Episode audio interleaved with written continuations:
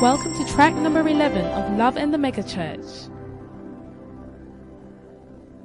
Revival and a lot of prayer.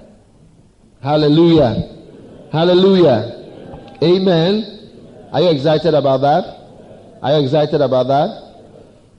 So, how many feel that we should continue in our important prayer that we are praying? Huh? All those in this area are not, they don't think so.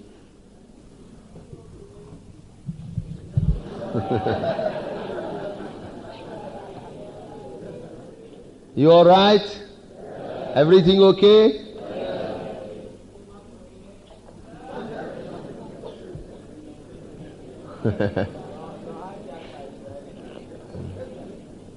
Hijackers are doing better than shepherds. But from today, shepherds are going to do better than hijackers. We are more than hijackers. Now, we are going to form, and we are forming it now at this meeting, the Lighthouse Missionary Society. Amen. Lighthouse Missionary Society. Amen. Now,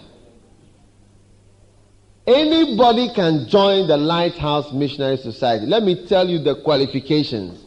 And then let me tell you what it means when you join the Lighthouse Missionary Society. Now, the Lighthouse Missionary Society are a group of people who are ready and who believe that they will go out to a foreign country and they would like to be involved with the establishing of the work of God in the foreign country. Amen. Within the next two years, practical, everybody will say he will travel abroad, but within the next two years. Now, some people amongst us who may go to some of these countries may not, Georgette, Georgette, are you there? You're with us? Everything okay? Some, maybe you are not pastors. Maybe they are not even shepherds. Maybe they are not on IPTP.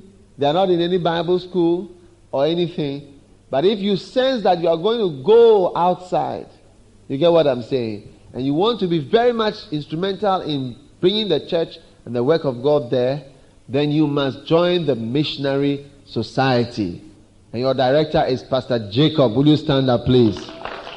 Now, when you are a member of the missionary society, it means you are a potential missionary within the next two years. Amen. Of your life. And that's practical. Amen.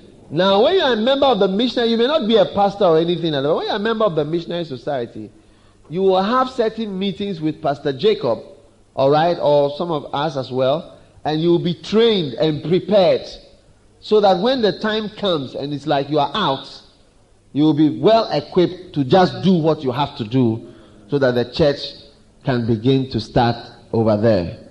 How many understand what I'm talking about? All right. So many of us don't have any plans of going anywhere in the next two years. So that some of us have to stay because if we don't stay, we can't. we will not also be here to support you in every way when you are gone. So a lot of us will stay, but some will go.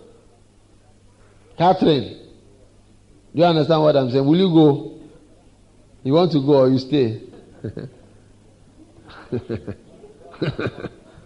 yeah, self-supporting. We are not paid by the church. We won't buy any ticket for you. Nothing. You are you are going. You have your plans or you are going. Maybe you are going somewhere. So okay. And I want to be involved in the starting of the church.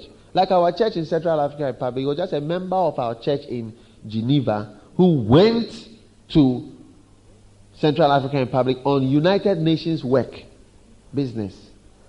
And by being there, he's now living within the next two, three months, he's leaving that place. But within the time that he's been there, at least the church has been able to start. And he's not even a pastor.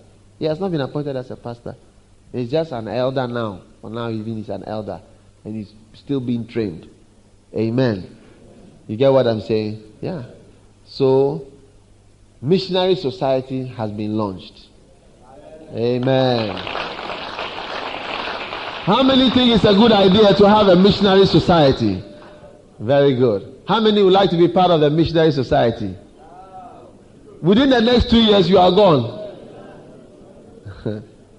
All right. After the service, all those who will be part of the missionary society will register with Pastor Jacob. Amen.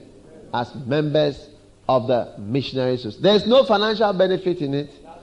We don't pay for anything. You pay for your everything and you do your everything. You go.